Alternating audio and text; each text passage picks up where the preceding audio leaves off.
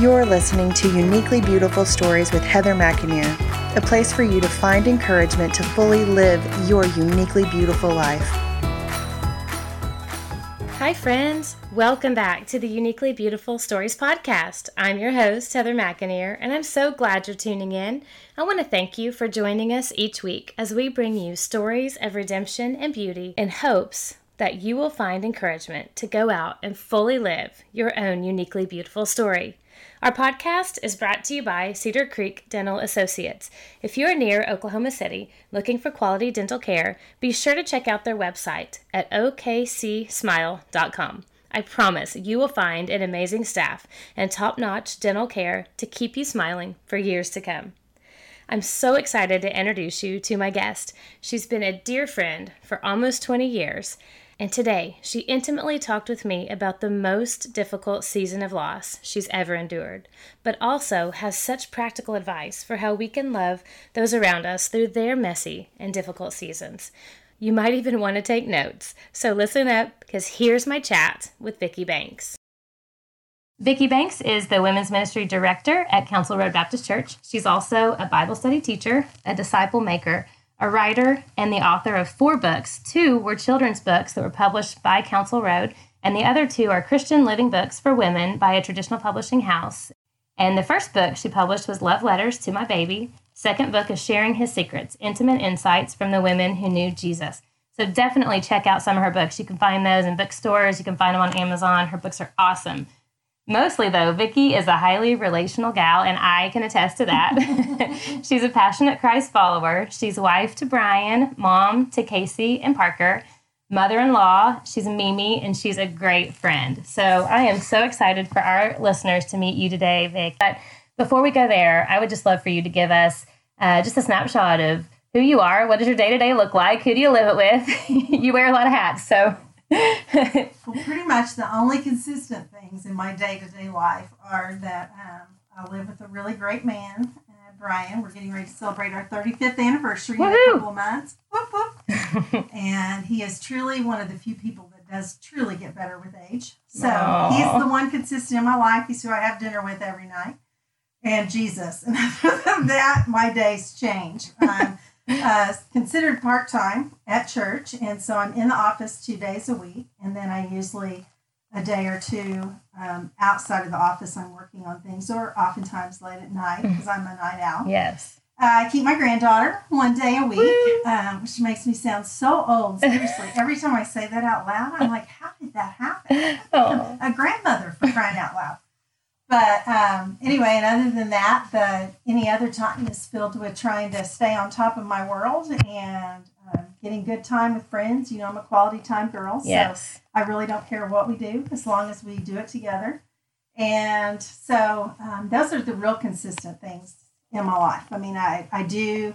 Um, edit our blog. I edit our councilroadwomen.org website. So every week I'm editing a couple of posts or writing. I'm a contributing writer to that planning out all of those. So that's happening during that um, during the week. Um, I have been forming a year long discipleship plan, so pretty intense. So just started piloting that. So I do spend a lot of time still kind of working on that, um, kind of filling in the bones of it. But just uh, trying to enjoy life and uh, you know just keeping on top of it. well, you do. challenge.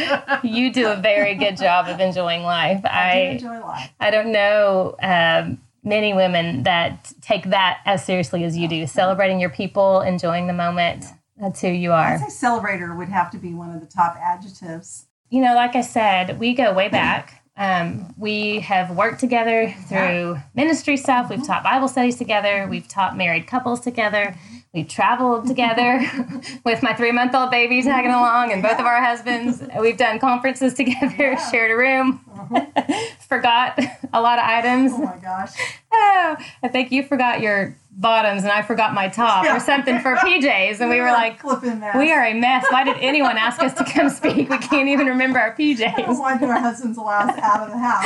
oh my gosh. So we have lived a ton of life. Um, but I, I really will never forget the season that I would love for you to share with us um, today because of a lot of different things. First of all, as your friend watching this whole thing unfold, it just felt like a really terrible movie. It it felt like It was There's- really there's no way that something else can happen and then something else would happen. Um, the the amount of loss, the amount of uh, just emotional turmoil that you and Brian both were in, and your kids were at pivotal ages. I mean, just watching the whole play out, whole thing play out was just heartbreaking as a friend. Uh, you feel kind of helpless, like how how can we help? What can we do? Um, but then the other thing that on the flip side, equally as huge in my mind, is the way that you guys walked through it. Um, and some of the things I want you to share today in the second part of our interview is how how you actually managed to walk through it with the amount of grace that you did, and um, you were very real and vulnerable about your emotions and about the way that you felt like your wa- your world was literally coming unglued. But you also were very grounded in your beliefs, in your faith, in who God was, even though you were experiencing Him in a new and different way. I'm so thankful for that. And so I just hope that today that you're able to share with some of that honesty and transparency with our listeners, because I have no doubt there's women on the other side of this um, podcast who are in the middle of Sure. a super Absolutely. messy, confusing season. them every week. Yeah. So we're just gonna pretend like those ladies are pulling up a chair and they're with us here in the studio. And so yeah, I'd love for you just take us back to 2006. Everything was just popping along like a regular life raising kids and just take us there how It this whole thing unfolded.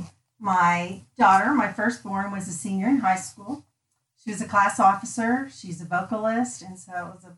I had taken off of speaking that year because I have a definite case of FOMO, fear of missing out, and didn't want to miss out on a single thing. And because she mm. was my firstborn, I really didn't know what all to expect with all the senior stuff, but mm. I knew whatever there was, she'd be in the middle of it because of her role as a class officer, as a vocalist, um, as a voice student, and just who she is, a very strong leader. And so, so she was a senior. My son Parker was a freshman, so it was his first year in high school, and so we were just. You know, yeah, we were just doing life as a family. We have a very small family. Brian and I each just have one sister.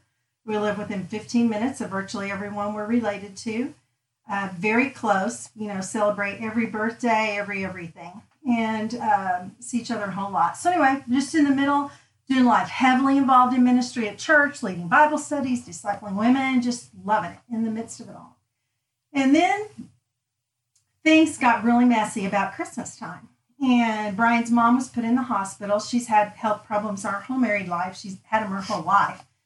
But she went in the hospital the day after Christmas and his grandfather who lived with his parents started really going down his grandfather is was my grandfather essentially. I had Mm. lunch with him every week without my husband. Very Mm. close relationship much closer than any of my grandparents. Went to him for all sorts of advice counsel chose to name my son after him. I mean Mm. significant part of my life. Anyway his health started going down when irene my mother-in-law went in the hospital. So we were caring for him back and forth between going to the hospital to seeing his mother had to say goodbye to her several times. We thought she was leaving. So this is the last half of my daughter's senior year and my son's first year in high school. So also trying to just manage that and make sure that they were seeing it, you know, in a healthy manner. But but Papa got really bad. Irene got really bad, and then um, in April, the month before my daughter graduated, I was just sitting having a conversation with my mom, just like we are. She, I remember it so clearly. I mean, I remember her telling me she liked the way I was wearing my makeup. Was I doing something mm. different? I was sitting there addressing graduation announcements to my daughter when all of a sudden my mom just stopped talking. And she got this really weird look in her eye. And I don't know what it was, but I knew instantly something was very wrong. And I knew she was trying to say something to me, but she wasn't making any sounds or anything like that. But there was just this look in her eye. And um, she was in the hospital for the first time in her adult life. She just had knee surgery and was recovering beautifully. And so I ran out in the hall, got the nurse, and they came in. They called a code blue, and she was gone, Hmm. just like that. I mean, we were in the middle of a conversation. So the only Hmm. people I'd ever really known that had passed away had suffered for a really long time. So this was a total shock. My mother-in-law died one week later. so in two months, uh, we lost three significant family members in a very small family. Uh, Mm. My son, who'd never been to a funeral, carried a casket in three funerals. My daughter sang. I wrote three obituaries uh, for people who I were the dearest to me in life. When my husband went to order the third casket, they gave him a discount because they felt so bad. I mean, it, my best friend Jetta called me Job. It was, and that's the Cliff Note version. So I I've never been prone to fear or anxiety at all, and all I could think of was the first time I was really scared for my marriage. Hmm. I mean, I remember where I was sitting in the car when Brian and I drove up in the driveway, and I remember sitting there thinking, "What's going to happen to us?" Hmm. Ecclesiastes says two are better than one. Well, when one falls down, the other can lift each other up. What happens when you're both at rock bottom? Who lifts who up here? mm, And I remember being afraid that I wasn't going to be able to comfort him. We were very close. I mean, you know what kind Yeah. of relationship we have. And so that was so heartbreaking. But I could hardly even see, much less encourage anybody else. So Mm. really frightened for him, frightened for my kids. Were they processing it okay? I felt like I was such a mess that I didn't feel like I could take care of anybody else. And I have two grieving father in laws. You know, my dad was a mess, you know. Mm. He did not have a strong faith. My mother was his person, his best friend. Mm. Um, anyway, so yeah, that was that was really that was a messy, messy season. And then a year later, my dad was diagnosed with terminal cancer. So Mm. he's still in the wretched throes of grief. mhm. So then we had three years where we walked through him with that, and our family dog died, our puppy died, our, you know, I forgot you lost two dogs. gosh, I lost the ministry I had. You know, I had taken off of speaking for a year. Hadn't even really noticed that my calendar wasn't booked up after that. Mhm. I mean, you know, normally I booked about a year, year and a half in advance. Hadn't really noticed it, but God, in His wisdom, you know, in His omnipotence, He knew what was coming. Mm-hmm. So I remember even starting to come to that I didn't know what to do. Right, right. You know, I can remember going to church. Uh, this is an example, something I've never shared with you, but um, I can remember going to church, and you know that um, uh, that piece of furniture where we keep our Bible study box Yes. at church. I can Yes. remember going to get it one time, and it had always there'd always been two boxes in that cabinet. One said Wednesday night Bible study, one said Thursday. But when I went, for some reason, the box said Heather's box, and I remember thinking, they really don't need me here. Mm. And I knew in my in years of Bible study that that's not right. God Mhm. gives us gifts. to- Mhm. you know, we're all to use them. But that's how I felt. I kind of felt like when I even began to come out of the fog, which is interesting because you know then it got worse. But Mhm. when I started to come out, I remember it just seemed like everybody else had just kind of gone on, Mm. and I couldn't track with the conversations. I Mm. I just remember feeling really lost and not knowing where to where to plug in at all. So it was Mm. definitely a messy messy period of time. Mm. Um, my kids went through very significant griefs, different than mine Mhm. and different from one another. Mm. So trying to navigate all the differences and Mhm. make sure my husband had just started a company. He was up to his eyeballs in stress, and so oh my goodness. yeah. So, and I am a chronic pain patient, Yes. so I'm doing it all with chronic pain every day. yes. So I've always thank God that I didn't drink alcohol even casually because I think I would have been. You can't combine that with pain medicine oh over the top grief. Yeah, I think it yeah, Oh. just wouldn't have been pretty. But anyway, man, when you ugly. when you speak to all those different like angles, it does sound like Job. I mean, was. body, you know, physical pain, Yeah. emotional pain, um, relational. Like it was just, Mhm. it was everything all, all on top of the other. And like I some said, people go back to work. I couldn't go back to my work. I Yeah. didn't, you know, everything was kind of moved on. Yeah. Um, yeah. Gosh, I had never thought about that from your angle because, um, you know, an interesting part of the story where we overlap is we had been serving together mm-hmm. in um, a married adult Sunday school class. Mm-hmm. And when we started it, my husband and I were only maybe a year and a half mm-hmm. into our marriage. So Right. obviously, we're not going to be teaching anyone how to be married, but we were what our church calls the directors. So we would visit visitors at their house, we would make phone calls, we would give announcements of what's going on in the church. And then Vickey and Brian, her husband, would teach the class. And, you know, it was like that for that first two to four years of our ministry together. And then I remember when Papa um, got sick and things just started getting really stressful. Um, you guys kind of threw out, hey, would would you and Garrick maybe put together a month long teaching series so we can take a breather? We're caring for Papa, uh, caring for Irene. It's just getting crazy, and so Which meant my husband was changing a diaper yeah, of yeah, been most influential in his life. When you know, yeah, Yeah. And you know, for the past several years, when I say you and Brian had been teaching, you know, we do our class just a little bit differently than some. Um, Brian and Vickey and Garrick and I, we write our own material. Mm-hmm. So when we're teaching a series, we are right. literally going to God's Word. We're using references. We're using books. So it's mm-hmm. you know it's several hours a week mm-hmm. of just prepping for a right. teaching mm-hmm. session, which we love and mm-hmm. gives us life. Yeah. Um, but that was the first time we had taught small groups. We'd taught college groups, um, but that was the first time we'd been asked to actually teach mm-hmm. like in the big class. And so uh, we were super excited for that. And for our perspective, that actually opened a door to our calling. Really, mm-hmm. that was when God confirmed in us, mm-hmm. you know, you guys are called to actually do the teaching, not necessarily just mm-hmm. give the announcements. And so it's interesting that that what was such a beautiful picture to us of you guys mm-hmm. sharing this ministry and it ended up being about five years of mm-hmm. us teaching and you mm-hmm. guys just playing a supporting role with us. We were all still in that same classroom, but as you told, the story just kept getting heavier and heavier. And our four week teaching series rolled into about five years. Yeah. And same with Bible study. You know, Vickey and I have co led this Thursday morning women's Bible study since I became a stay at home mom 16 years ago. And so I had never thought about that. But to see only Heather's name on a box, mm-hmm. it does, I, I can imagine that feels a little bit like, oh, so what's my what's my role here? which is, you know, how it's supposed to be. And it's part of how God brings beauty from ashes, right. part of how he does that Romans 8:28 thing and um, you know, brings good out of what seems horrible, ugly, uh, but it still feels awful. Yes, yes. it, it, still feels really rough. And yeah, we were, even when we went back to alternating teaching and uh-huh. stuff, um, Brian and I had always taught together. I couldn't talk yeah. because I couldn't talk about anything significant without crying. I mean, mm-hmm. I, I, mean, I mean, I was just a I was a mess. So I really mm. was taken out of the ballpark. Yeah, it was all over. That's mm. why I mm. say the deaths sound crazy enough, but then there was so much stuff that that went around all of that, mm-hmm. and mm-hmm. that just made it far more far more messy. And mm. you know, doing it all as a chronic pain patient, um, was just uh, you know that added just such a sweet little addition to oh my the goodness. of it all. I mean, really, watching you, it felt like salt on a wound. I mean, I can right now picture sitting in Starbucks with you and you talking about some of the new measures you were trying to go through with your chronic pain, and you know, doctors were trying all these things and none of them were working, and new medications and.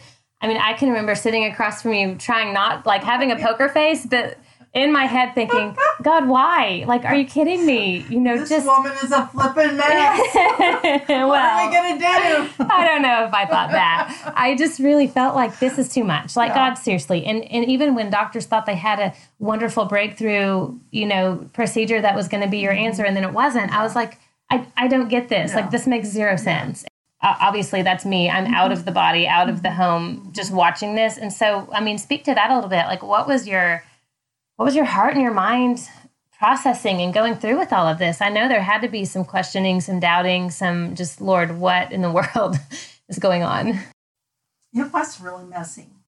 Some of the things that I wrestled with that everybody, you know, has their own things, but I was so afraid. It's very telling that when my mother passed away, I can remember when they were working on her and the doctors called everybody into this room to and were telling us they were saying that you know what her body is doing what you're witnessing she's seizing she's going to seize again she will pass away. Mm. you need to know that.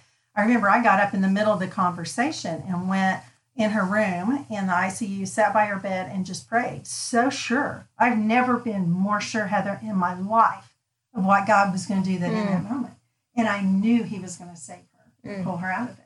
She had all sorts of family in the waiting room by this time and I just thought, this is it. This is a front row seat to my whole family, who mm-hmm. I've always been the only one that attended church. I thought they are all going to see what he can do. This is it. Mm. And when that didn't happen, um, I remember my very first thought was, oh God, please don't let me disappoint you. Mm.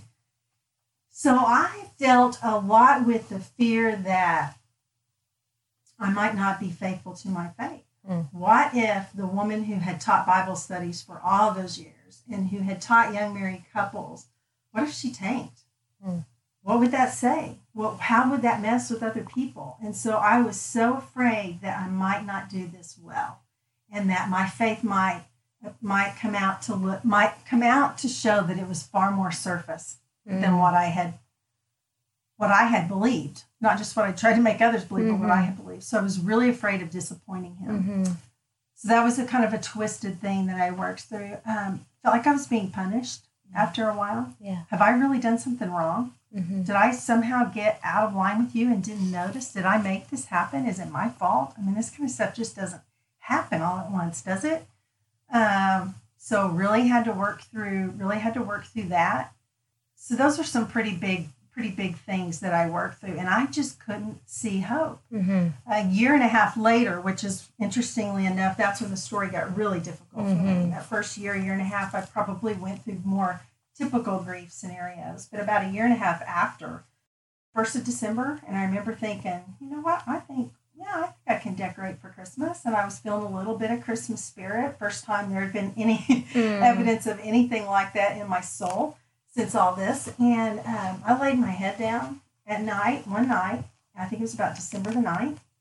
And all of a sudden, something happened that from this side of it, I know was spiritual warfare. I didn't even know to say that at that time because it was so suffocating and all engulfing.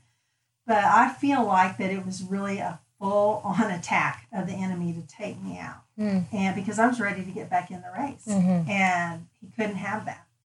Can't have somebody who's been through the muck come back and say, "Man, God's bigger than than I thought He was." And Scripture really is true, and Yes. he just couldn't handle that. He couldn't have that happen. And anyway, I could give all sorts of explanations of what that season was like, but really dealt with huge anxiety.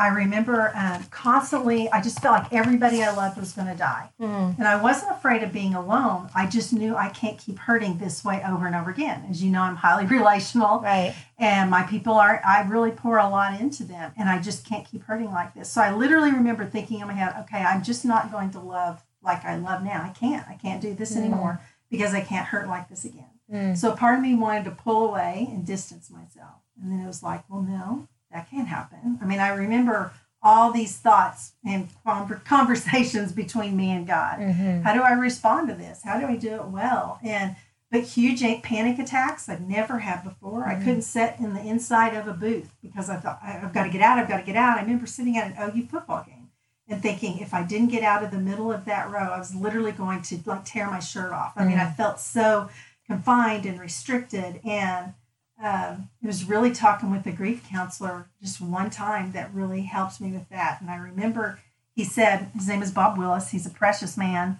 I would highly recommend him to anybody. Sue Ellen from our church basically made me go see him. She actually called and set up the appointment, Mm. which is a beautiful story of warrior women and how they come around you. But um, if you let them, but um, I can remember sharing with him how I felt. And he said, Well, you know how it is in your home at night in the dark when you get up and you need a drink of water? He said, You don't turn on the lights because you know your house, you know where you're walking.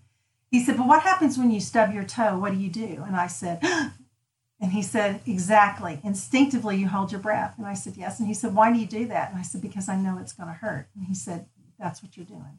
Mm. He said, You're afraid something else is going to happen. And it's like your everything within you is tensing up and holding Oh. your breath. And I and that just naming that was such a beautiful thing. I could hear the irrationality when Yeah. somebody else said it. This is not how life is. It doesn't just one right after we have gone through a crazy season, but life does not continue to do this. But there's something about him kind of naming why I felt that it was like, okay. And slowly, just through massive amounts of prayer and wrestling and holding on to God's word, that went away. I don't feel Hmm. that way anymore. Hmm. But it was very overwhelming. That's part of why I'm a big on celebrating your people now, Hmm. enjoying them, making them feel loved and enjoyed. Mm. You know, anyway. Well, I know as a friend watching this unusual season also led you into a really sweet time with your dad. Mhm. oh my And gosh, the best ever. Who would think that three years of you know a terminal cancer diagnosis would be such a gift? Mm. But if my mom had been here, she would have done all that with him. Mm.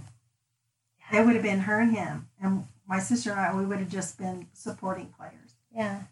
But I have a precious dad, a quiet little man, and um, kind of came what I think of as more typical like man from the 50s, you know, a little Yes. difficult expressing emotion, but I never questioned that he loved me. I don't remember him ever saying it out loud, but I just, I knew it by the way he lived. I mean, his way of showing affection when we were little was holding us down on the ground with one hand and tickling us till we thought we'd wet our pants. And then, as a former Marine would, he taught me the pressure points. I can remember him holding me down on the ground and teaching me where to push, where to punch, where to jab. Oh, that's funny. And, and, uh, Should you need? Yes, to- should you need. But that's how my dad expressed touchy feeling. But I had three years, uh, every doctor's appointment, every chemo visit sitting beside him at the most vulnerable time of his whole life. So the kind of conversations we had, just the time we had together, we'd never had that many meals just Yeah. together. Um, wow, what a beautiful gift! I've always said that's my silver lining in cancers. I got a I got not only the dad I had, but I got one I had never experienced before. And because I am apparently the walking embodiment of my mother, the moment I walked in the room, my dad's whole countenance changed. Oh, And there's something about bringing somebody total joy just by being there. mhm. Um, I had never felt that as overwhelming, but in the midst of that, I felt more loved. Um, just my presence um, was a comfort, and that's such a that's such a gift. So I, Hmm. so yeah, that was hard and really hard to watch a proud man um, lose strength and stuff like that, and and all while he's so heavily grieving. Mm. But what we got to share together, I will be forever grateful.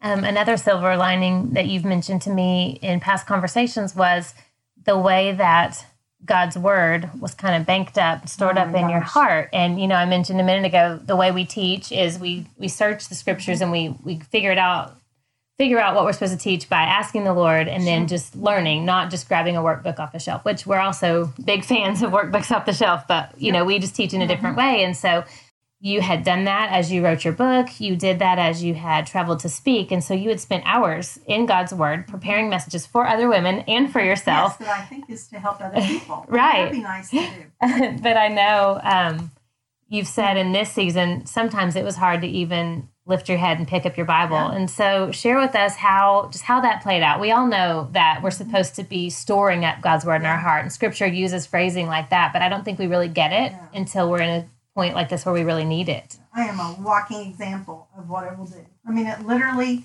it can bring you back from the dead. Hmm. Um, It's so weird, and I didn't put this together till after, later on. But you know, my um, last sharing his secrets came out in 2002, and for that book, I did more research than I've ever done in my life because there was every chapter deals with the face-to-face encounter Jesus had with a woman. So I know I'm going to be interpreting scripture, and it's going to be in print. And mm. so, like, if I share something that is not right, I'm going to mislead somebody in what the Bible says, and that felt so heavy. Right. So I have never searched so hard, and so I mean, I mean, I was deep, deep in the Word, and so by the time the book came out in 2002, I knew these 12 stories in my in my bones. you Yeah. know? They were your best friends. they, they were deep within me. And so from 2002 to 2004, when I took that, what was supposed to be a year off of traveling and speaking on that book. Hmm. And so I had, to put it in perspective, for four years, I walked around sharing almost every month, at least two times, about Mary and Martha and how they responded when their brother Lazarus died and Jesus didn't come. And I had told people one of the secrets to learn from them is how to respond when you're brutally disappointed in God. Mm. You run to him and not away from him. Oh wow. When Jesus came into town, both of those women individually went to him. They were honest. They both said the same thing, which isn't weird because you have a mm-hmm. sister, so you would know that. I mean, that'd be it wouldn't be odd that you would respond like that. But Right. both of them said, "Lord, if you had been here, my brother would not have died." And then you know, Mary bursts out this gorgeous confession. But even now, I still know. I still know that you're the resurrection and the life. And then, or that was Martha. And then Mary, Lord, if you'd been here, my brother would not have died. And then she just stays at his feet and cries. Mm. You know, can't even speak anymore, but she's not going anywhere. She's staying where he is. And what did Jesus do? He Yeah. cried with her. Yeah. And so I traveled around telling people when the going gets rough, what do we do? What insights can we learn from this? We make sure we run to God and not away from Him. I talked about the crippled woman and how when nobody else could see her and she wouldn't even, as a woman, even have been up close in church, but somehow Jesus saw her, called her close, and because of that, she got a fresh touch from God that day and her life was changed forever. Mm. I talked about Mary Magdalene and how precious it is that the first person Jesus appeared to was a woman bawling her eyes out in a graveyard. you know, and so when I am crying more than I ever thought in my life, those truths were so, I mean, they came to me. Mm. Even when I couldn't focus on reading in my soul, I knew God's word. I knew the truth of who He was. So mm. that was such a gift. So for four years, I traveled trying to help other people after a year and a half of agonizing in scripture. So six years, I've deeply embedded this. So during the, so then after that, I have a four year period where all my family members died and grief. And it's just like, God, God is so precious that He would know and He would bank all that up because He knows my heart. Mm-hmm. He knows I have a genuine heart to to know Him and to make Him known. He knows that. So He helped me even when I didn't know that He was helping me. I thought we were mm. helping other people, which is my preferred plan. oh, of course. Uh, always. But so that's that's really sweet. I mean, I still had to. I mean, even that though wasn't enough. I mean, mm-hmm. you know, but I in the midst of it all when the going got tough, I finally went to the computer and I did a I did a search in the Bible on every verse on hope, and I literally made a document and printed them out. I carried a copy in my purse. Mm-hmm. I had a copy. I had verses on my uh, bathroom mirror. I carried um, in my pocket um, because I constantly had to look at what was true, mm-hmm. so that when I didn't feel it or wasn't seeing it, I could still read it and say out loud. Mm-hmm. And you know, scripture, it's what it says in Hebrews. It's alive and active. Yes. So that's one of the sweetest things that came from it all is I really did believe God before. Yeah. I really did believe his word was true. Yeah. I really did believe he was who he said he was, um, as much as my human mind could grasp at the time. But going through the pit, mm-hmm. it's like it came alive and it is all different. It's like like before, I would have said, you know, this is true. This is who God is. You know, here's where it says in John such and such. No, no, no, no. But now it's like, oh my gosh, this is, I lived this. I yes. felt it. I breathed it. In Psalm 34, 18, um, Lord is near to the brokenhearted and he saves those who are crushed in spirit. Mm. That's not just a verse.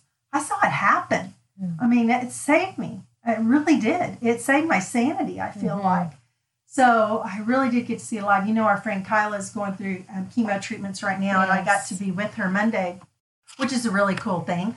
Um, most people get freaked out by that kind of thing, but I'm not freaked out by it at all. I've lived it for years, yeah. yeah. And so, but I remember she said something that was like, I can't believe you're saying that at this point in the journey. But she said, I feel like I have a front row seat to how good God is and what He's doing. Wow. And I thought, yeah, mm. you really do. Well, like you said, you know, we can talk and teach about Mary and Martha and their grief, and it's very mm-hmm. real and it's very true, and right. it does bring encouragement mm-hmm. because God's word right. is living and active. Mm-hmm. But when we experience it in living color, oh, in our own life and flesh and day to day, then it just it's almost like it opens your mind to a whole yeah. new way yeah. of God moving and breathing and living. And it gives your it gives your ministry from then on a little more grit. Yes. a little more yes. street cred. Absolutely. It's like when I'm going through the pit, I want somebody who's gone through the pit to be the one Absolutely. trying to speak encouragement to me, you know. Absolutely. Um, so. God met you in the middle of this and he you saw him working, you saw glimpses of him and some of them are what people would expect like through scripture, maybe through mm-hmm. songs on the radio, um, things like that. And then there's a couple of really fun and different ways that you saw God show up in your life. To walk us through that because there may be a listener who um, is not looking and finding God in those everyday little touches. And I think, um, gosh, it's a tragedy when we miss that because yeah. He does want to show up, obviously, in the pages of His Word, but also in our house, yeah. on the streets. Yeah, you know, I think I've shared with you before a funny, um, not funny, it was eye opening when my son was a little bitty boy in the back seat in a car seat. We were mm-hmm. driving down the road and um, Parker says, um, Mama, and he points his little finger out the window, moon. And I'm like, uh-huh. no, Parker, it's not the moon. The moon's not out during the day because, you know, at 30 years old, I had all that wisdom and knew exactly how things like that worked. And and he just kept saying it over and over, like a toddler, a tenacious right. toddler would do. So after about the third time of saying, No, Parker, there is no moon, the moon's not out during the day, I whip my head out the window and I'm like, No, Parker, that oh my gosh, there's the moon. You know, I never knew you could sometimes see it in the middle of the day. And I remember at that moment, it's like God turned a light bulb on my Mm. head and said, You didn't see the moon because you didn't never expected it to be there. You weren't looking for it. When you get really desperate and your background is as a Bible teacher and a Bible leader, um, I mean, I, I tried so hard to look for him Mm. during that difficult season. I, I, I needed the hope. It's not just that I was trying to do the great and noble thing. I was desperate. I was really vulnerable. I've never felt vulnerable like that. Mm-hmm.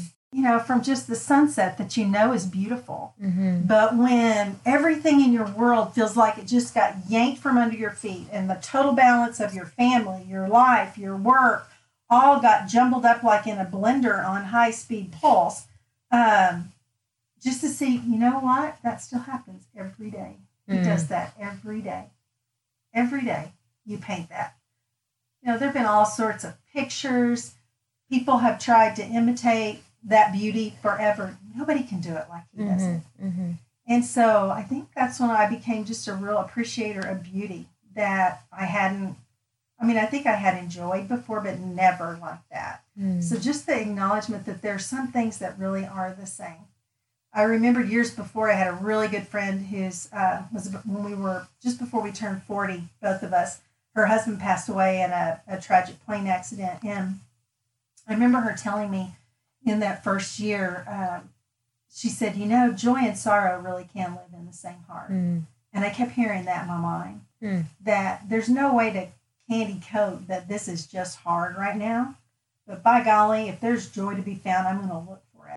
You know, one of the sweet, most un-Brian things that my husband has ever done in his entire life. I mean, if you know him, you only knowing him would make you really appreciate this. But so this is parent. Our mothers had passed away.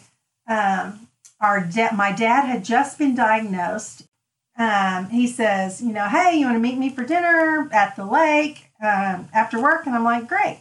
Didn't even think about why we would be meeting. Sometimes he has meetings late, and so, um, so yeah, I'll meet you there. So we had um, just an. I remember when I got there, there was a rose sitting at my plate. I'm like, what is this? It's a month before our anniversary. I'm thinking, did I miss something? You know. Uh, because I am a bit of a mess at this period. And um, there was a little card, and, and just something really sweet about how he wanted to.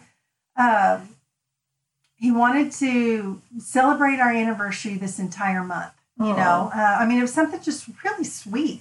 This is a man who agonizes over writing a letter. I'm like, so I'm totally taken aback by, well, how precious this is. And I'm just enjoying lunch at Lake Hefner, dinner at Lake Hefner, looking at the beautiful water. You know, water, my favorite thing. And afterwards, we're walking into the parking lot, and we're going to our. He, where'd you? He said, um, I was. I was walking to my car, and he said, "Where are you going?" I said, "I'm going to my car." And he said, "No, you're not." And I'm like, well, "What do you mean? I've got my keys and in my hand." And I'm like, "Yeah, I'm going to." He said, "No, those won't. Those won't do it." And so he pushes this little button on this key fob in his hand, and all of a sudden, lights go on on this little convertible. I'm like, "What?" And the top's down. Oh. I mean, it's been my dream as long as I can remember. You know, I just love to drive a convertible. Just drive one. Oh. And he's like, this is it. And I'm thinking, what did he do? Did he like rent a car for the evening? Can you do that kind of thing? You know, we don't do that kind of thing. And he says, no, it's yours. The man literally spontaneously, when life turned into a messy gobbledygook, went out and bought me a two door convertible. and so during this time when I keep crying and crying and crying, literally everywhere I'm driving, the wind is blowing my hair off my face. You know, I'm driving down the Hefner Parkway and I feel like I'm driving down Highway 1 in California by the lake, by, by the beach, or, you know, down 30A in Florida. And, you know, that's what I'm seeing, Lake Hefner. I'm seeing it as the beach. But um, who knew that a car would be such a gift? I remember when it came time that it was time to sell the car. I mean, it's highly impractical in the winter in Oklahoma, and we don't really know how to do roads when they're bad, and so it was very low to the ground. And I remember the first time he mentioned selling it, I just started crying. It was like, what in the world? I've never been a big possession girl in my life, but it was because that car just brought some joy. Even just driving by myself, it Yeah. was just fun. Yeah. Um, this was a crazy thing. Oh. We had the goofiest dog at the time that literally was a nutcase. He was um, a brown chocolate lab, and he jumped straight up and down like he was on a pogo stick. Oh, and I every time I pulled in the driveway in my little convertible, boing, boing, boing, there's Moose jumping up and down because he's so excited to see me. oh, I remember Moose. And I can remember, you know, just laughing at the heartbreak. Um, I remember one time Brian and Parker, our son, and I went to see the movie Get Smart in the movie theater. Oh my gosh, almighty. I laughed so hard. Parker was like, Oh my gosh, mom, you're embarrassing me. We got to get her out of here. I could not, in that scene in the airplane when he keeps shooting himself with the thing, I lost it. And so good just to laugh. Yes. Life is so heavy. So, yeah, I remember certain odd little everything from a, a car to a puppy to a funny movie. you know, there were, there were glimmers of, you know, there were glimmers of hope and Yeah. fun in that. But you gotta, you gotta be willing to embrace them. Mm. You know, you really do, um, because they're not, they're not easy to see sometimes. I Mhm. mean, you gotta appreciate them To for what they it. are. Well, and we've both been around long enough and watched people grieve and go through hard seasons long Mhm. enough to know that uh, some people do really isolate and turn inward and, you know, It is the most only natural response, Mhm. like a wounded animal. You want Yes. to pull into a cave and lick your wounds. and just stay somewhere that feels safe. and you're so depressing you know you're depressing to everybody because you feel like you are the walking epitome of death and gloom and you bring that everywhere. So you don't want to go to somebody's birthday party. You don't want everybody oh there's the sad girl. Oh. Um, so yeah your natural tendency is just to withdraw. Just to, yeah, to withdraw and to not look for the fun, to not look for, um, not to go to not go to the places that are going to make you laugh, that are going to where someone might ask you, "How are you today?" You know, because like you said, that feels very vulnerable and overwhelming, and you have this tension of, "Do I really say how I am, or do I just Does put on the wanna know, or is it everything's fine?" say? Yeah. Yes, but I know that you, um, because we're friends, and I was one of these people in your life. Like we continued to meet, we continued to have coffee, we continued to talk at church, and you know, texting. And so I know that you continued to be very real to people that you felt safe with, and that you felt like you could be real there with. were very few Mm. very few people that felt really that safe Mm. That could handle Hmm. that could handle the dark cloud coming at them. and that's something I had to work through and you know, and just giving grace and realizing, I mean, interesting, you know, really the women that I felt like really prayed me through, um, most of them were not close friends. Hmm. They weren't my close friends, and I had a I had a good hand a good selection of close friends. But it wasn't because they didn't care. It wasn't because they didn't care about me or whatever. It's because they were up to the eyeballs taking care of their own world. You know, it's not just because they were cold and insensitive. Right. They all had kids the same age as mine, voice recitals and graduating and singing at baccalaureate, uh, playing football, and their lives were really full. When the first time, like I shared about that night when I laid my head on the pillow and life got really dark, like I said, that was like December the 9th. So you're almost at Christmas. So everybody's into all their Christmas stuff. Mhm. And um, it's kind of weird. The one thing you do remember is who was there Mm. when life got really dark. I can remember thinking about, you know, a friend, well, you know, she really didn't care. And and then I realized, then I thought, you know what, Vickey Lynn, that is, let's look beyond that. She probably, she had her own stuff going on, didn't she? Mhm. Yeah, yeah, Mhm. she did. And some people withdraw, I mean, most people withdraw from grieving people just because they don't know what to do, afraid of saying the wrong thing. Um, there's a hundred reasons, but the natural response not only is for a grieving person to withdraw, but it's for everybody to withdraw from them Mhm. which is very dangerous combination. Um, I did. There were a few safe people that mm-hmm. I did talk to, and that's all you need. It is. You don't need everybody, Well, no, but and you need some. But you need somebody's. Absolutely. well, and we both know that some of those women that you would say kind of came out of the woodwork, they're people who you knew who they were, you knew you were casual friends or you were Bible study acquaintances or whatever. But some of those women that really came out of the woodwork as your prayer warriors, those are the ladies that had walked something dark before, also. And just like you made the reference with Kyla, you know, you're able to sit with her during chemo because you've been there. Uh, she's probably got friends in her life right now who don't know quite what to do. Mm-hmm. And mm-hmm. so I do love that piece of this. And honestly, it's the the point of this whole podcast is the fact that when we walk through something hard and then God reveals his beauty later, we have that now. Mm-hmm. Like we have that as a gift that we can give someone else. And Oh, so I think it's really sweet that some of the mm-hmm. ladies who you mm-hmm. got really mm-hmm. close with and just cried and prayed with, and they were on their knees for you at all hours of the night. You know, these are ladies on the other side of it. Yeah. So I love that. actually reached out to them. I mean, when I hit like rock bottom, it was it was really scary. I knew that I I somehow knew I was in danger, you know, yeah. and so I reached out to what I consider warrior women, and it was a small group. And I sent out a message and I said, I am in trouble. And here's what's happened. I can't quit crying. I can't see straight. And they knew me well enough to know I was in trouble by what I was sharing.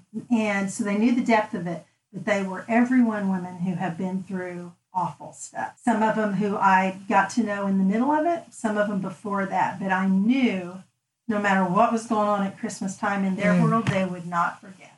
Mm, And I knew they understood desperation and I knew they wouldn't forget me. And I was really afraid. I knew I needed somebody to carry me. And then I had I had my husband who um, I know I scared to death, but um, who prayed like a wild man. mm, And then there were just a few close friends like you that continued to ask, even though they knew the answers weren't going to be happy. how I was, what I was thinking, how I was Mm. feeling. Um, and then, of course, I had my children yeah. who had a front row seat to, oh my gosh, what's going on with our mother Mhm. and dealing with their own stuff in their own life. And so they, we, we prayed a lot for one another. Hmm. So, Well, I will never forget because as a friend, that was the first time that I I actually had to walk or got to walk through something really hard with someone. You know, to be honest, I felt ill equipped. I didn't know Sure. what to say. I'll never forget walking into your parents' room when we were bringing the meal before your mom's service. And I'll never forget going, you were in a back bedroom, you were laying down because you this was when my mother passed away. yeah, and um, I walked was in. Your head was half. your head was killing you. Um, and I walked in. I was gonna just sneak out, and Brian said no. She would want to know you're here, so I walked in. The room was dark. You were laying down, and I, I mean, it was just heartbreaking grief all over your face. And I'll never forget. You sat up to hug me, and you said, "This is a nightmare. I don't know what just happened." And as a friend, I'll never forget holding you in that moment and thinking, I don't know what to say. And you know, we're both communicators. I Right. I love to be the one that has the word of encouragement, you know? And sometimes God gives that word. And I will never forget a moment when the Holy Spirit really led me into new territory and confirmed in my heart, just hug her, just hold her, just sit there. Um, and it felt so weird for a word girl to just Yeah. to just be a presence. Um, but I can remember that happening again, you know, multiple times. Um, and then I I remember when the Lord would prompt and say, "Ask her, ask her how she is, ask her how you can pray for her." Random times to text you, which I know now those aren't random. That's a time that you probably were in the pit of despair, and God puts on my heart, you know, to text you or just to pray for you. But just on this side of it, I want to encourage our listeners. Like, it doesn't feel comfortable for anyone. It's not. It doesn't feel natural to sit there with a friend whose heart is mm-hmm. breaking. And um, honestly, I, I understand why some people were just like, "I'll just wait. I'll wait mm-hmm. till the season passes," mm-hmm. because it doesn't feel good. But I've mm-hmm. seen with you and with other friends now that God has allowed me to grieve with. It takes your friendship to a depth and a mm-hmm. place that you just can't get to mm-hmm. otherwise, and and it makes me so grateful. And it's the only way that we can learn and grow and be there for one another is to step into the pain. Um, be there. Yeah. That is the single most important thing you can do is be there. And like you said, that is tough because we, especially girls like us who are word girls, we want the word. We want to be able to say something that will make it all better, or put it into bright new perspective, give them hope for the future. But there is nothing like being there and just holding somebody, just touching somebody. Just I've got a young friend now who just lost a mother, and um, I mean, in my job now, Mm. every week, literally the women who I'm coming in closest contact with are dealing with the messiest gobbledygook of stuff, mm, and I'm like, yeah, bring them. You know, I'm. I'll talk with them. I'll cry with her. Um, and I know some of them, like I could tell when a woman comes forth for prayer, like on Sunday morning. I don't know what it is, but I can tell as she approaches if she just needs me to reach out my arms and hold her. Hmm. And I get women who I don't know and who I feel just, you know, just let go and relax in me. Um, you know, some of us aren't comfortable with that. But touch and presence, presence is just the biggest thing. Just just showing, just being there. Mm-hmm. Um, through social media and stuff, we become more and more removed. I think Yeah. through naturally So doing true. that, and it's it, so it becomes even more and more important because we Mm-hmm. don't have as much of it. I can remember being at my dad's house on, on really tough days, like when he was in hospice. And I remember my friend Monica showing up with these um, chocolate cupcakes. And Monica has a unique way of relating to people from every single solitary walk of life. Mm-hmm. So my very quiet, private dad just talked away with Monica, you know? Um, I mean, it was so comfortable. I mean, she just made him so comfortable, and she was. It was just so nice to have fresh air in our house, to Yes. have a fresh face, somebody from the outside world that could say, "The Bradford trees really are blooming. You should step out the door, walk me to my car, and just mm. feeling the wind on your face." I can remember my friend Sarah McCoy showed up with some yellow dish towels. And she said, I was at Target, I was shopping, and I saw these, and I know yellow is your favorite color. And she said, I thought you could just use a little yellow in your life. And it was like, oh my gosh, yes, I can use yellow in my life. Uh, my friend Jetta was God's gift to me. I mean, every Monday morning she came and picked me up. She made me get in her car, drove me to Starbucks, got me outside, and she has um, such a beautiful way about her. She can, she knows when to just talk when you can't talk, and so she'll just fill in the space. but she also knows when she's also okay with going to the deep hard place. But she made me get out of my house. And even when, I mean, I know I was not a bright spot of encouragement in her life. Probably, uh, probably sent her to on her knees many times uh, to God with a broken heart. But she came by every week. It's incomparable. That's Yeah. incomparable. She's my girl. Yes. you know. Yes. I remember you also, I think this was probably when you were kind of starting to crawl your way back out, mm-hmm. but you volunteered at our friend's cupcake shop because you mm-hmm. wanted to be a blessing to them and you knew being around desserts and treats and people who are hanging out in a co- in coffee happy shop place. it's happy there's mm-hmm. nothing better you What's know not happy about sprinkles for crying out loud? Exactly. That was my job. Exactly. I, I singed and sprinkled.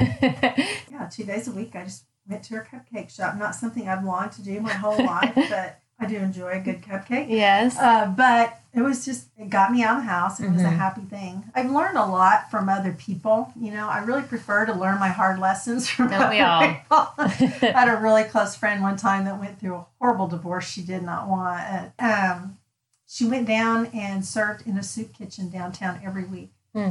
And she said, "There's just it's just the reminder that you are not alone." And I mean, that could be sound kind of twisted, like you really want to know other people are hurting too. But but it's very easy to be isolated and think Mhm. it's just me and Mhm. it's just my world. And every week, I mean, if, if I could tell you just the stories of the women who I've just talked to in the last two weeks and the stuff, I mean, they feel taken out of the game Mhm. because of the mess of their life. And there's just something about getting out and seeing, you know what, there's other people hurting too. And, you know, I really don't have it enough together to be able to speak great wisdom, but I can ladle some soup. I could show up to a prayer room and pray for somebody else hurting because I, I know what it feels like to hurt. yeah And that's such a healthy thing. Such a healthy thing. Um, There is. Well, there's just something about serving other Oh, people too. You you Yeah. Mm-hmm. enter into their pain. You also just realize I do still have something to give. Whether it's Mm-hmm. giving a cup of hot soup to someone who's homeless or putting sprinkles on a cupcake for your friend. You Mm-hmm. Yeah. know, there's there's just something mentally that that does to remind you I might be in this really awful pit right now, but I Mm-hmm. still have something to offer. And for me, I mean, like the like working at Cuppies and Joe, I couldn't um I couldn't do the things I'd normally done. I couldn't stand up and teach. I couldn't disciple somebody else at that moment. I couldn't travel and speak. I couldn't write a book. So I had to really look for what is okay to do. That's mm. when I started arranging flowers. It was mm-hmm. beautiful. It wasn't, you know, very spiritually deep or anything like that, but it was a season where a lot of my friends' children, first children, were getting married and stuff like that. So I mm-hmm. did a lot of stuff like that for their showers and things like that. So I found that there were ways that I could help and serve and get out and do something. It might not look deeply meaningful Right. or like how I had viewed serving others before, but it was helpful for me and it was helpful knowing I was doing at least something to help somebody else. So it's mm. kind of a win-win all Yeah. around. Yeah. Yeah, so you really did kind of all the things across the board. I mean, I you a lot of weird you things. and I loved watching that all unfold. It was like, oh, what's your hobby this week? Oh, flower arranging. Oh, cake decorating class. Oh, hand lettering. You know, it was just it just kept. But I loved it because you were intentionally finding joy um, in unusual well, I'm places. quasi creative. You know, I'm not truly creative, but um, I've got enough in me that makes me really want to be. yeah, And so it was a time. I, my time wasn't taken up doing Right. all my normal things. And Yeah. so I did really get to look into things I was interested in before and did learn that there was great joy in creating beauty and Yeah. Mm-hmm. simple things. And so there's real healing in that. And still, even to this day, sometimes when, even when I feel ministry responsibilities super heavy or things going on, really intense schedules, sometimes I just need to do something with my hands. I just Mm. need to stop and do something pretty. and there's like an instant gratification to that. Yeah. You instantly make something look better and prettier and brighter, and it just Yeah. and I don't know if I had it that much beforehand, but so maybe part of it was, you know, really this season and Yeah. being able to explore some things or so intentionally trying to find the goodness of the Lord in the land of the living. But it is something that there's a part of that that still stayed with me mm-hmm. and that's mm-hmm. still important. Well, as we begin to wrap up this part of our our interview, um, I know you've said to me personally, um, you've made the comment, "What I would say to her now is so different than what I would have said years ago." And some of that is we've talked through, like you've lived it, and so not only do the scriptures mean something on paper, but they've come alive in your heart. So I would love for you to close out this portion, just speaking to that woman who's sitting on the other side of this microphone, um, in the middle right now of the mess. Well, first, I, I wouldn't say, I just let her talk. Mm. So tell me what's going on. How are you feeling? What are you thinking? Um, I would not say, let me know if there's something I can do, or let me know if you need anything. Mm. Because when you are in the spin cycle of suffering, grief, whatever it is you're going on, you can't think straight. You don't know what you need. Mm. So now I would, you know, so I would say, first of all, that you're not losing your mind. I remember a beautiful set of pamphlets, small booklets that the church sent me when my mother passed away, Doug Manning. And the very first line was something like, You're not losing your mind. And I remember thinking, Oh my gosh, thank you. You know, so you're not all those crazy thoughts that are spinning in your head, not being able to focus. Um, I just let her talk. And then I just pray for her. Mhm. I found that there is there's nothing like hearing somebody else go to Jesus for you. Mhm. And we have to accept our own limitations. You know, we don't have the answers. I don't know specifically here's the one, two, three to Right. make your life all pretty again. But being there, holding someone, letting them talk, praying for them and over them with them in their presence. To me, those are just those are great practical things. And so I just say, get it out. Mhm. You know, get it out. God is not afraid. Um, you are not going to offend him. He already knows what you're thinking and how you're feeling. He's made it crystal clear in Scripture that um, He is here for you. Period. Mhm. So just get it out. It's like the Psalms. I mean, the psalmists they they get it out, and I mean some of it. I mean, you should see the Psalms in my Bible. They are heavily marked up. And when David is just, you know, everyone is against me. I'm in the pit of despair. And I mean, he just, he, you, they never get in trouble for sharing their Mhm. real emotions. God chose to keep it in his book for Mhm. crying out loud. Scripture says, trust in me at all times, oh people, pour out your heart before me. So give him your honest emotions, get it out. I think it is it is this unfortunate thought we have. We're so want to hold it together that we don't work through our stuff. I could not have held in my emotions. I had to learn to be okay with that, and I had to learn that you know what, I'm going to be healthier on the other side. I am going to face this junk head on, and I'm going to read the books. I'm going to read the booklets, and I'm going to keep praying, and I'm going to keep pouring my heart out because I know what the Bible says, and it tells me in the end I'm going to be able to lead people through the streets in praise. You know, Mhm, It mhm. tells me that I will be able to comfort other people. That's not going to happen if I don't walk through the goop. Mhm, If I don't let him comfort me with what I need. That's what I would say to her. mhm. What I would say to other people. You know, there's a hundred things I'm sure that you could do. When I sit through a funeral, I will oftentimes write down the birthday of the person that's just passed away. And I will pray for those I will pray for those family members. Thanksgiving, Christmas, Mother's Day, Father's Day, I will oftentimes let them know. Yeah. I'll send a card. If I'm getting ready to go to the grocery store, I've got some errands to run at the mall. Do you need anything? If I had other great skills, like if I was a mechanic, make sure their car stayed serviced. If I was an accountant, I'd help with their bills. Um, you know, if you cook, well, make meals. You know, I just show up. And I do a lot of what you do. I set a lot of reminders on my phone because I know myself. I have great intentions and really poor follow through, unfortunately. so I will have reminders. You know, pray more and different than before. And if somebody comes to mind, I try to pray right then. Hmm. I try to take it as a nudge from God. Oh, It's a man. practical thing. I love all those. that. You know. Yes, I, I really do love those practical suggestions because I mm-hmm. there's nothing like that hopeless Mm-hmm. feeling, and you can't mm-hmm. change their circumstance, and you mm-hmm. can't change their grief Mm-hmm. No. Mm-hmm. at that moment. It will pass, but um, do what you can do. Well, when I think of your story, I was thinking this morning in um, preparation for our talk, and I thought of the verse Psalm 30, verse 11. Which says, You have turned my mourning into dancing. You removed my sackcloth and you clothed me with gladness. And, you know, over a decade removed from these things, they're still tender, they still left their mark, but you are a different woman now. I do see gladness and joy, and you.